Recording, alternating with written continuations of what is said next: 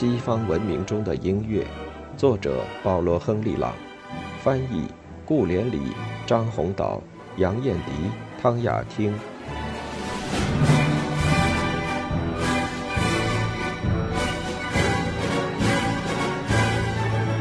奏鸣曲和交响曲的组和成分。交响曲、奏鸣曲的组成部分变化多端，乐章的循环次序快慢快。如所见，回到了那不勒斯歌剧的序曲，安排成快板、行板、快板的序列。后来又加上小步舞曲作为第四乐章。凡时咏叹调形成了这样的原则，即在不同的中间部分之后再现第一部分，这样提供了著名的 ABA 程式。这早先就被协奏曲所接受。无法确定。是谁造成了器乐曲式中这一重要的方针？但我们注意到，那在约翰·塞巴斯蒂安·巴赫的 E 大调小提琴协奏曲第一乐章中已实际使用。这部作品的结构按照一首大型凡时咏叹调的构思，并结合了协奏曲原则。交响乐的节奏对比与声音对比是巴洛克协奏曲影响的结果。大协奏曲的阶梯式力度。带有强弱的鲜明对比，以及全奏和独奏的色彩对比，其本身代表了一种二元性，最适合于新的纯器乐的形式美学。但是这一影响比单纯的力度和音响效果要更加深刻。巴洛克协奏曲的开头是一个使整个乐队都参加的有力的全奏，这成了交响曲奏鸣曲的主要主题和段落。通常。协奏曲在第一次全奏之后，乐队中有主奏部演奏的独奏段轻声进入，在力度上和在配器上都同全奏形成强烈对比。这个段落转变成了副部组，而重复的全奏段成为结束主题或程式。协奏曲中有力的全奏开始以及轻声的独奏段。在后来维瓦尔第的协奏曲中，同插部和利都奈罗相连接。按照新的美学，突出单个的段落，同时又符合逻辑的把它们连接起来。这两种极端有待于形成一种新的、更紧密的关系。要做到这一点，需要给第二部分一个它自己的主题，并用一恰当的段落把全奏的开端同配器温和的第二段连接起来，那是未来的连接段。早期交响曲所用的主题材料通常局限于节奏庄严的号角声之类，或者局限于分解三和弦，比较有力、有节奏，产生那种同交响乐有联系的准备出发的印象。陈述后面紧接着是一个后继的段落，常常是持续音上的一个渐强，把和声结构发展到这么一点上：数的数及重数。从这里，它可以落回到属，并使属成为新的主调。通过明确调性运动来确定新调之后，协奏曲轻柔的独奏段此刻被转变成了插部，同第一全奏段形成一种确定的正式关系。这一插部主题材料是否非常清楚，暂时还是次要问题。主要问题是主音和属音的关系及对比。巴洛克风格沉重而庄严的最后痕迹仍然出现在开头的小节中，这些小节代表了意大利歌剧序曲或托卡塔中庄严的仪式性开头。但巴洛克的仪式架子在洛可可及情感风格比较主观的方式的作用下，正在迅速弱化。维瓦尔第式的协奏曲供于两种不同主题：一是协奏曲所展示的材料。另一是主奏部或独奏展示的材料。发展中的奏鸣曲原则基于二元性与对比，排除了两条线索同时展开的可能性。因为虽然奏鸣曲欢迎若干主题，但这些主题同调性中某些位置具有特定的联系。如果主部和副部采用同一调性，就受到了危害。唯一的解决办法是减少全奏和利都奈罗。同时扩大和发展曾经是独奏的段落，并且将主题结构新原则所确定的连续性用于这些段落。同这些结构变化同时发生的是旋律内容构思中的变化。歌剧与民俗因素，如那不勒斯民歌，常常闯入，以其简朴、悦耳、清新的旋律占据副部和结束部。主要主题保留了巴洛克全奏主题那种节奏坚定的特征，但在德语国家，佩尔格莱西的比较温和的意大利协歌剧旋律，作为副部主题而受到人们喜爱。那在莫扎特作品中升华为极度的感官美。这一主题的性质遵循新的美学形式概念的必要条件。旋律本身反映了作为交响乐特点的二元性，因为单单巴洛克旋律的清晰线条已经不够了，新的旋律得依靠和声基础。旋律不再是一种类型化的乐曲开始段，在作品的进一步发展过程中，可能根本不再需要。他现在对和声、节奏和力度都进行清晰勾勒，为整部交响结构提供了材料。全奏与独奏、强与弱、齐奏与复调等的二元对立，都用于区别主要主题与副主题，此时被发展为独立的主题组。如果坚持了纯粹的二元性，有机构成的伟大交响乐绝对创造不出来。因此。在对立的复杂因素之间建立连接二者为一整体的关系，那是绝对必须的。这就需要音乐语言的新语法和新句法。早期交响曲作曲家起初并不懂得，新近从巴洛克音乐弥散性的连续进行解放出来的自由可以用来做什么。没有了巴洛克气息悠长的呼吸。这些交响曲在极小节的自由思维之后，便又被收紧了。头脑困惑的作曲家唯一的办法是写一个终止式，然后全部重来。终止式虽不是结构因素，却至少提供了一种连接。在较好的作曲家手上，这种急救手段用得很有艺术性，但过多的终止毁了许多作品，成为几百部作品遭埋没、被遗忘的主要原因。没有了复调的动力支持，作曲家先是采用一种很简单的技巧，即以模镜重复动机。这一技巧系从组曲结构借来，这种结构以重复、模镜及对位重造等手段编织动机，以此创造其音乐肢体。这适合于组曲类结构，无分段，只有中段和句斗，仅仅打断旋律规则流动，而不破坏连续性。在这一点上，让我们提醒一下，这里我们所涉及的不是组曲的舞曲乐章，而是自由组曲类结构，如 J.S. 巴赫的 B 小调弦乐与长笛组曲的开始乐章。与组曲风格不同，交响风格要求组合独立的段落，将这些段落有机连接起来，又不放弃各自的完整性，这就得找到一种更加灵活的技巧。作曲家意识到。依靠单一动机的动机性作品已不再能够满足要求，因为动机性的作品在本质上不允许中断。作曲家于是开始将不同动机连接成主题群，即使单个动机被分隔开，主题群也能形成一个单元。这样一种置于作品开头的主题单元，允许比组曲技巧有更多的变化与自由。首先。较小的段落必须按照主题作品的原则发展，因为新原则只有在细节处起到令人满意的作用，作曲家才能将交响思维扩展运用到整部奏鸣曲式。起初，展开部差不多就等于城市部之前一个短小的过渡段，得益于主题材料处理的新技巧。展开部开始把这一材料分割成最小单元，以便可自由运用这些单元。对话或戏剧性对立的因素均出自同一原始材料。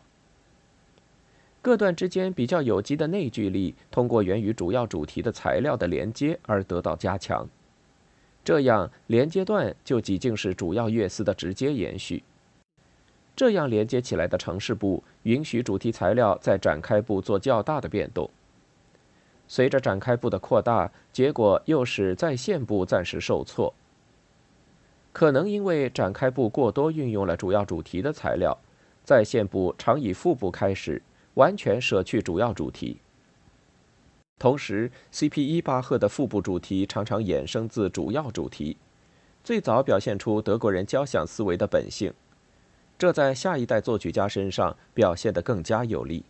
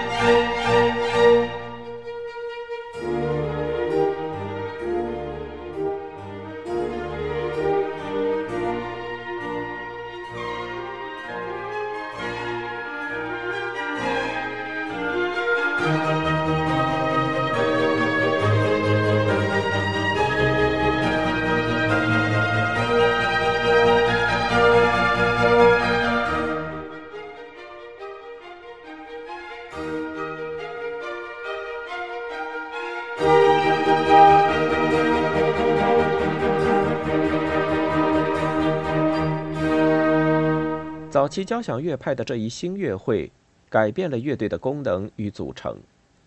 低音部的动力和固定低音的手段，同其他声部一起进行。但随着复调线条写作的逐渐解体，低音部的活力明显降低，它不再是作品的支柱，只起较小作用，仅是支持和声活动的简单基础声部。低音部从其义务中解放出来。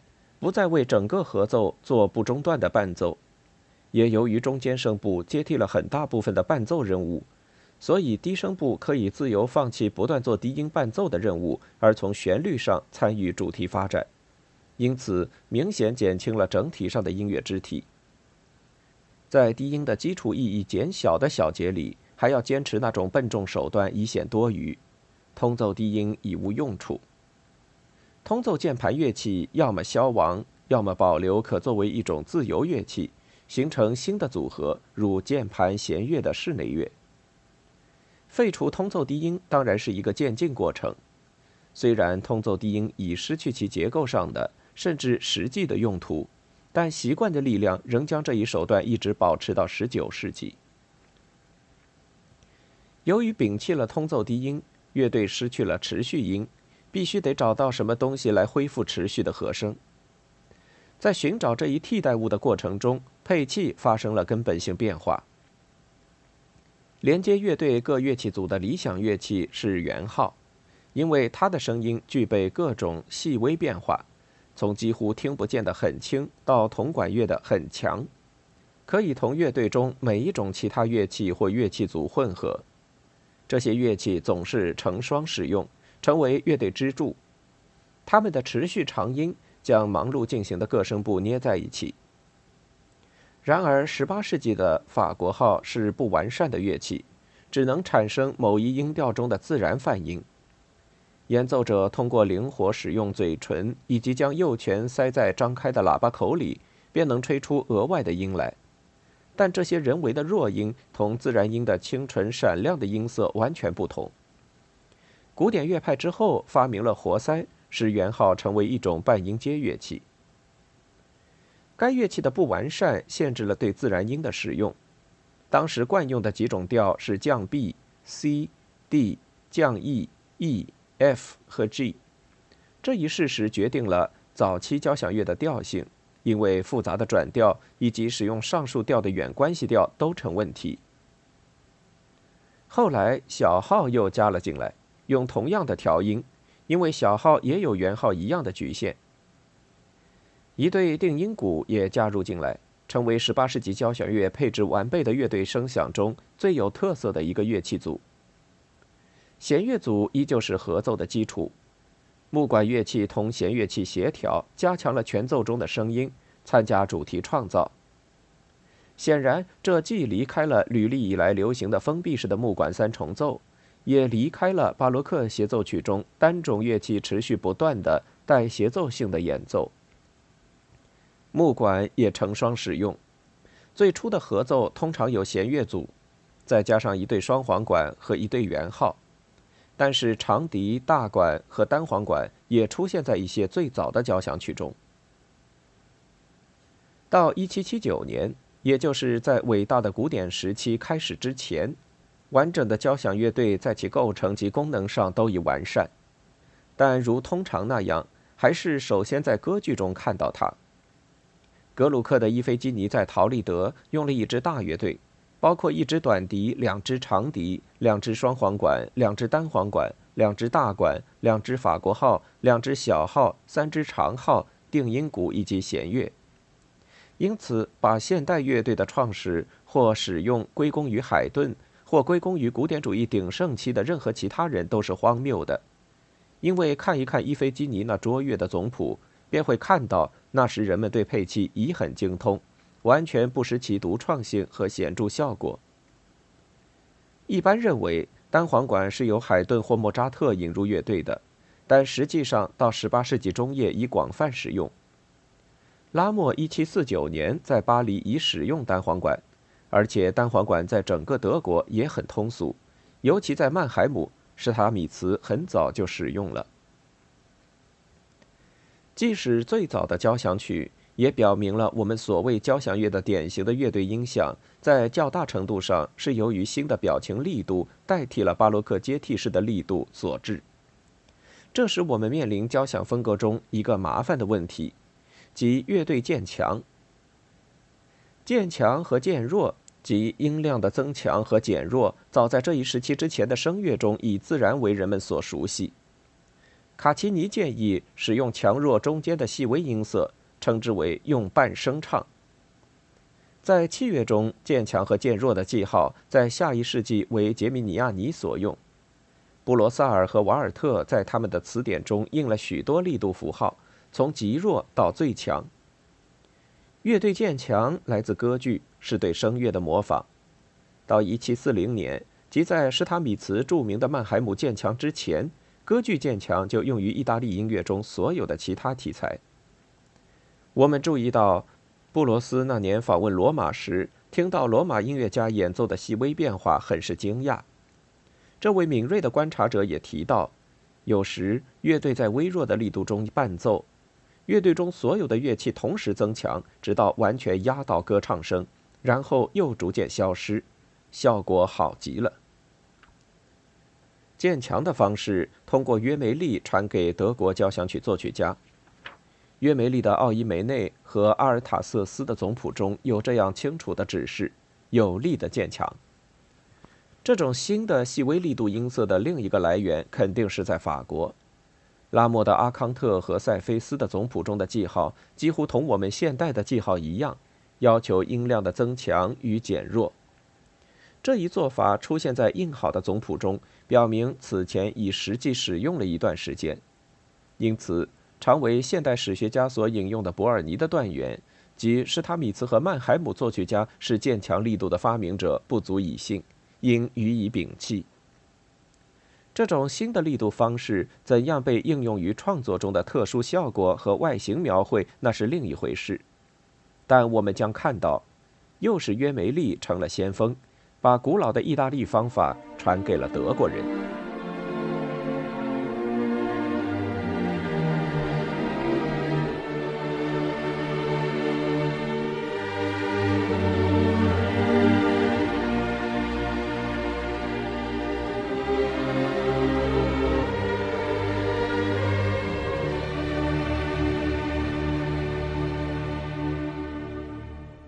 欲听完整版有声书，请关注我的微信公众号“我也读书 FM”，获得收听与更新信息。